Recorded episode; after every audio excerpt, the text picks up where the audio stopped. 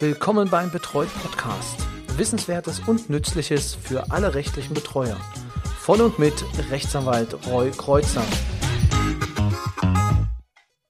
Hallo und herzlich willkommen zu einer neuen Folge des Betreut Podcast, dem Podcast für rechtliche Betreuer. Heute mit der vorletzten Folge des Jahres 2022. Und es geht nochmal um Geld. Und zwar um das Schonvermögen. Das Schonvermögen ist das Vermögen, was eine Person behalten darf, ohne dass es seinen Anspruch auf Sozialleistungen gefährdet. Müssen, möchten wir es mal so bezeichnen. Und da gab es jetzt Änderungen im Rahmen des Bürgergeldes, die zum 1.1. greifen werden. Und genau dies möchte ich Ihnen ganz kurz einfach nochmal erläutern. Also anschnallen, es geht los. Wir schauen uns nämlich als erstes an, wie das Ganze im SGB II demnächst geregelt ist und anschließend dann im SGB XII. Entscheidend ist natürlich, Spoiler-Alarm, SGB XII ist natürlich dann auch entscheidend für die Vergütung. Also, schauen wir uns aber erstmal das SGB II an.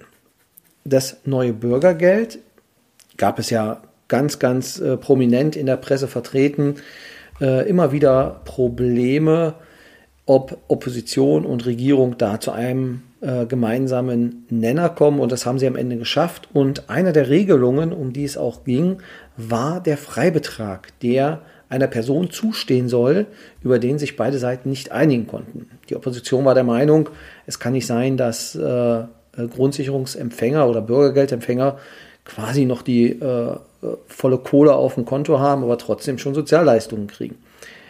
Ähm, diese Diskussion wurde vor allem von der CDU ähm, geführt, in Teilen auch nachvollziehbar, wenn man sich die Freibeträge auch anguckt und wenn man vielleicht selber sein Erspartes anschaut, ähm, teilweise ja äh, gar nicht so von der Hand zu weisen. Allerdings mit dem Blick auch, dass es äh, ja Menschengruppen gibt, die jahrzehntelang auch ähm, gearbeitet haben in teilweise auch systemrelevantesten Berufen und äh, jetzt hinterher direkt an ihr doch Vermögen rangehen wo, sollen, was sie vielleicht fürs Alter angespart haben.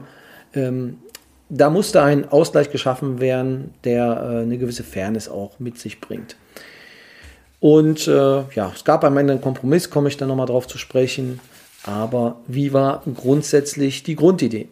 Das Ganze kann man gut nachlesen in einer, einer Drucksache, Drucksache 20 aus, äh, also ähm, 20. Wahlperiode ist das ja, deswegen, äh, also die Drucksache der 20. Wahlperiode 3873. Ähm, ich habe das auch in den Show Notes verlinkt. Also Drucksache 20-3873, kann man auch googeln und dann am besten noch DIP dahinter eingeben ähm, für dann den Informationsdienst ähm, des Bundestages. DIP Drucksache 20-3873. Da sind die Sachen noch ein bisschen erklärt. Und hier ist dann auch der Entwurf, den es damals gab, äh, abgedruckt zum Paragraph 12. Im Paragraph 12 wird nämlich das Vermögen äh, erwähnt für Grundsicherung. Also ich musste mich auch um, also ich muss mich da auch umgewöhnen, äh, für Bürgergeldbezieher.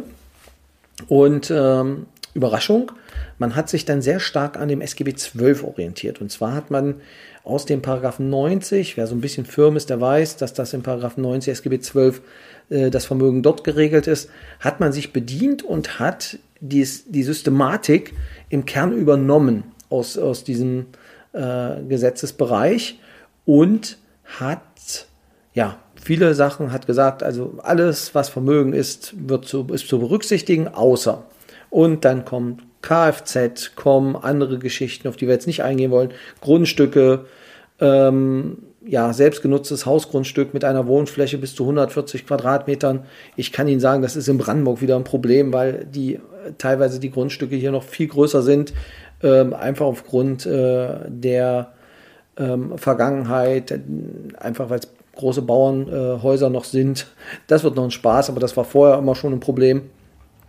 Genau, und äh, Eigentumswohnungen, wie das geregelt ist. Und ja, dann gibt es auch noch äh, zwei Paragraphen, die für uns wichtig sind. Und zwar müssen wir jetzt unterscheiden. Vorher wurde ja immer berechnet, dass man gesagt hat, ja, 150 mal Lebensalter muss, äh, kann man behalten, also 150 Euro mal Lebensalter ist dann der Betrag, der bleibt, plus 750 Euro, der noch zusätzlich, den es dazu gibt.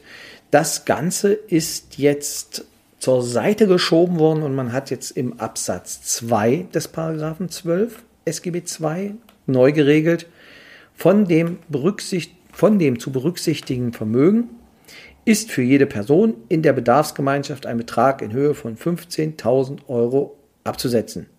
Punkt aus. Genau, und jetzt sagt man, übersteigt das Vermögen einer Person in der Bedarfsgemeinschaft den Betrag nach Satz 1, sind nicht ausgeschöpfte Freibeträge der anderen Personen in der Bedarfsgemeinschaft auf diese Person zu übertragen. Das bedeutet im Kern, die 15.000 Euro, die hat die Person oder kann die Person haben, ohne die laufende Grundsicherungsleistung zu gefährden. Genau, das ist wichtig, das ist neu. Ähm, das ist ein sehr hoher Betrag, mit dem man auf jeden Fall erstmal arbeiten kann. Wie gesagt, gilt fürs SGB II, also für das Bürgergeld, für das neue. Dann gibt es allerdings noch die andere, und das war vor allem umstritten äh, im, im, im Rahmen äh, der Bürgergeldgesetzesentwicklung.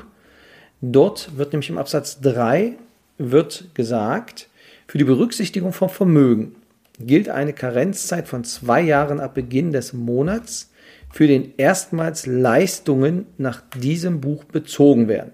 Das heißt, Vermögen soll erstmal nicht berücksichtigt werden. Innerhalb dieser Karenzzeit wird Vermögen nur berücksichtigt, wenn es erheblich ist. Das heißt, Vermögen ist erstmal nicht zu betrachten, es sei denn, es ist erheblich. So, und äh, dann ist natürlich jetzt die Frage, was ist erheblich? Und da der Gesetzgeber auch weiß, dass er diesen Begriff auch dann definieren muss, hat er sich gedacht, machen wir doch im Absatz 4.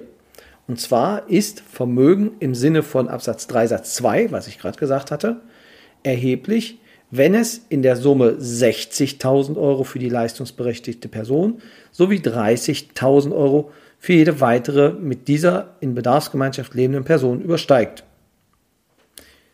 So viel ist vielleicht, also gibt es noch Einzelheiten, Details, aber im Kern ist das erstmal zu wissen. Das war der Entwurf, wie er quasi vorgeschlagen wurde. Das fand die Opposition nicht so gut und hat sich an diesen Werten gestoßen. Und zwar an, den, an drei Werten. Zum einen war das der Wert zwei Jahre, also für die Karenzzeit, dass zwei Jahre das Vermögen nicht berücksichtigt wird, und an den Höhen der eben benannten Werte, 60.000 und 30.000 Euro. Und deswegen gab es dann auch einen Kompromiss. Das Ganze ging in den Vermittlungsausschuss und am Ende kam ein Kompromiss raus, der, ähm, naja, sagen wir es mal so, nicht allzu gut Anklang fand äh, bei den ähm, Sozialleistungsträgern beziehungsweise bei denen, die ähm, äh, im Rahmen der sozialen Hilfe unterwegs waren. Was ist passiert? Es wurde gesagt, dass, also ganz lapidar gibt es jetzt dann äh, eine Änderung, eine Anlage vom Vermittlungsausschuss war das. Dort steht in Absatz 3 Satz 1 werden die Wörter zwei Jahren durch die Wörter einem Jahr ersetzt. Das heißt, diese Karenzfrist wurde runtergesetzt auf ein Jahr, ähm, wo das Vermögen nicht berücksichtigt wird. Und in Absatz 4, so geht es dann weiter, Satz 1 wird die Angabe 60.000 durch die Angabe 40.000 und die Angabe 30.000 durch die Angabe 15.000 ersetzt. Das bedeutet im Kern, dass aus diesem Entwurf quasi 40.000 in Zukunft äh, nicht berücksichtigt werden in der Karenzzeit, weil es dann nicht als erheblich angesehen wird. Das heißt, in dem ersten Jahr kann ein Bezieher 40.000 Euro haben und er bekommt trotzdem Leistungen. obwohl er, wenn er im laufenden Verfahren wäre oder im laufenden Leistungsbezug, nur diesen Betrag von 15.000 Euro Vermögen haben dürfte.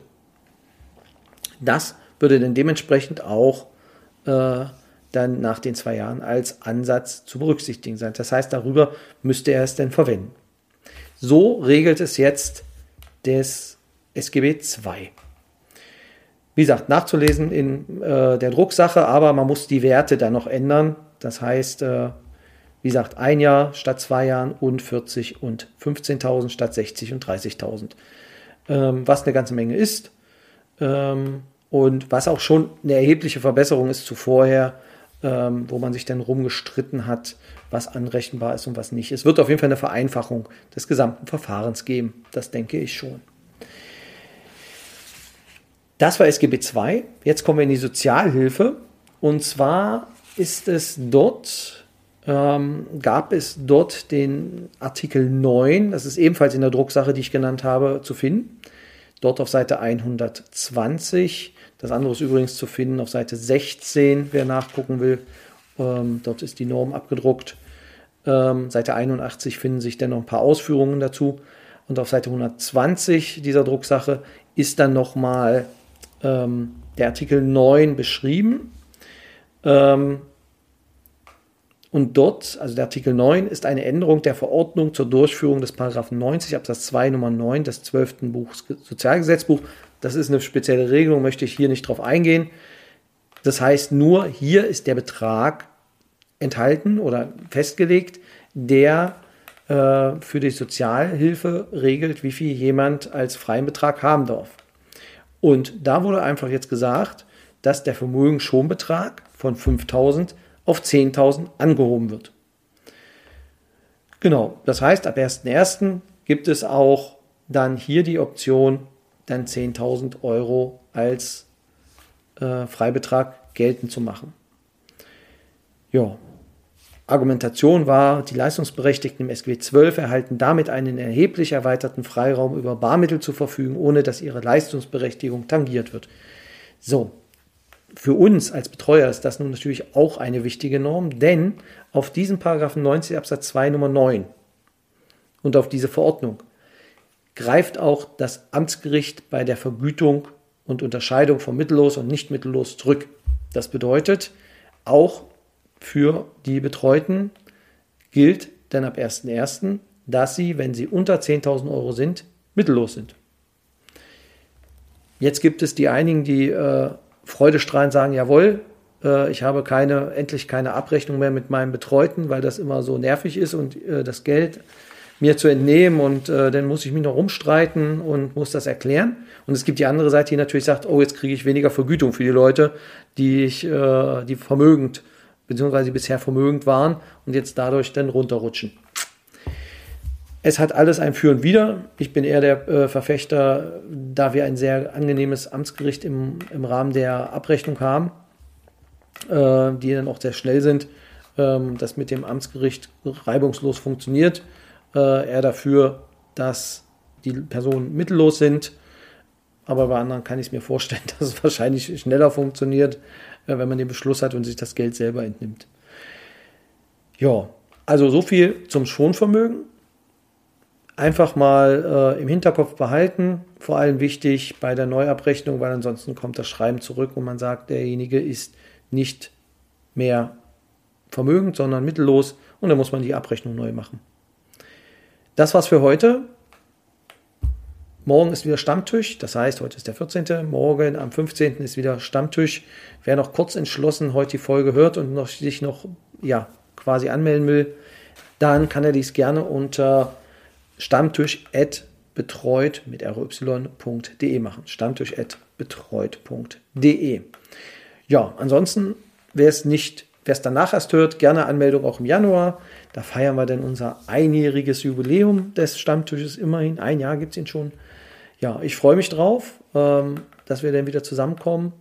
Ansonsten, ja, Ihnen einen tollen vierten Advent, beziehungsweise wenn Sie später hören, eine tolle Zeit. Bis zum nächsten Mal. Ciao.